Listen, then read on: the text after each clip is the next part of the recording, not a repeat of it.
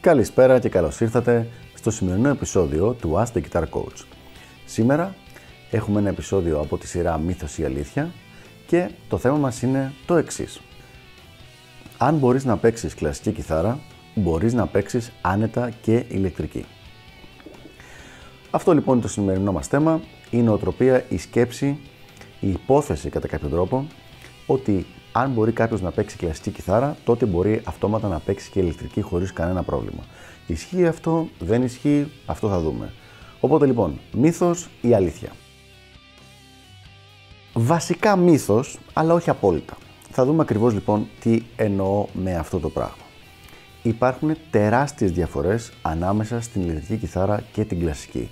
Το έχουμε ξανασυζητήσει και στο παρελθόν. Απέρα όμως από τις διαφορές που υπάρχουν, υπάρχουν και κάποιες ικανότητες οι οποίες είναι μεταφέρονται από το ένα όργανο στο άλλο. Δεν είναι δηλαδή το ίδιο με το να έχεις μάθει ας πούμε φλάουτο και να πας να παίξεις μετά κλασική κιθάρα ή φλάουτο και να πας να παίξεις ηλεκτρική κιθάρα. Είναι σαφώς πιο κοντινά τα όργανα. Οπότε λοιπόν ισχύει ή δεν ισχύει; Όπως είπα λιγάκι. Για αρχή ας ξεκινήσουμε να το πάρουμε κομμάτι-κομμάτι. Πρώτα απ' όλα το θέμα του ρεπερτορίου. Το θέμα του ρεπερτόριου είναι τελείως τελείως διαφορετικό ρεπερτόριο. Δηλαδή, αυτό που βλέπω συνήθως από κλασικούς κιθαρίστες είναι ότι παίρνουν μια ηλεκτρική κιθάρα και πάνε απλά να παίξουν τα κλασικά κομμάτια στην ηλεκτρική κιθάρα που έχει τις μεταλλικές χορδές και τον ήχο της ηλεκτρικής κιθάρας. Δηλαδή, κάτι το οποίο δεν υπάρχει κανένας λόγος να γίνει και δεν ακούγεται και πολύ καλά στις περισσότερες περιπτώσεις. Δεύτερο, έχουμε πάρα πολύ μεγάλες διαφορές στην τεχνική. Αν χωρίσουμε την τεχνική σε αριστερό χέρι και σε δεξί χέρι, βλέπουμε με πολύ απλά λόγια ότι το δεξί χέρι φεύγει τελείως έξω, γιατί η ηλεκτρική κιθάρα παίζεται με πένα, ενώ η κλασική με δάχτυλα.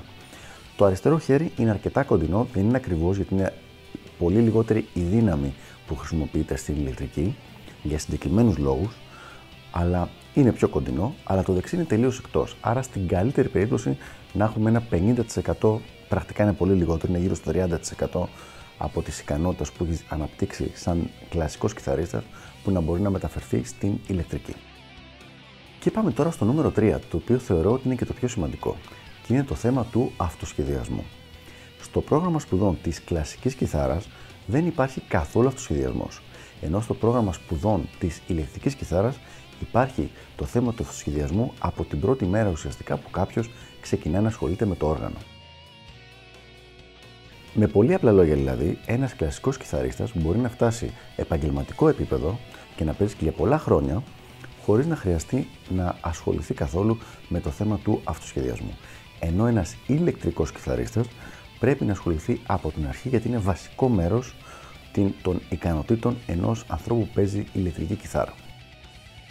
Καταλήγοντας λοιπόν, βλέπουμε ότι το ότι θα μάθει κάποιος και θα παίζει καλά κλασική ε, που δεν είναι ότι τον κάνει ικανό επιτόπου να παίξει και ηλεκτρική. Αυτό που συμβαίνει είναι ότι του έχει δώσει ένα προβάδισμα, φυσικά σε σχέση με κάποιον που δεν έχει ασχοληθεί με κανένα μουσικό όργανο και ιδιαίτερα με, με κανένα έγχορδο μουσικό όργανο.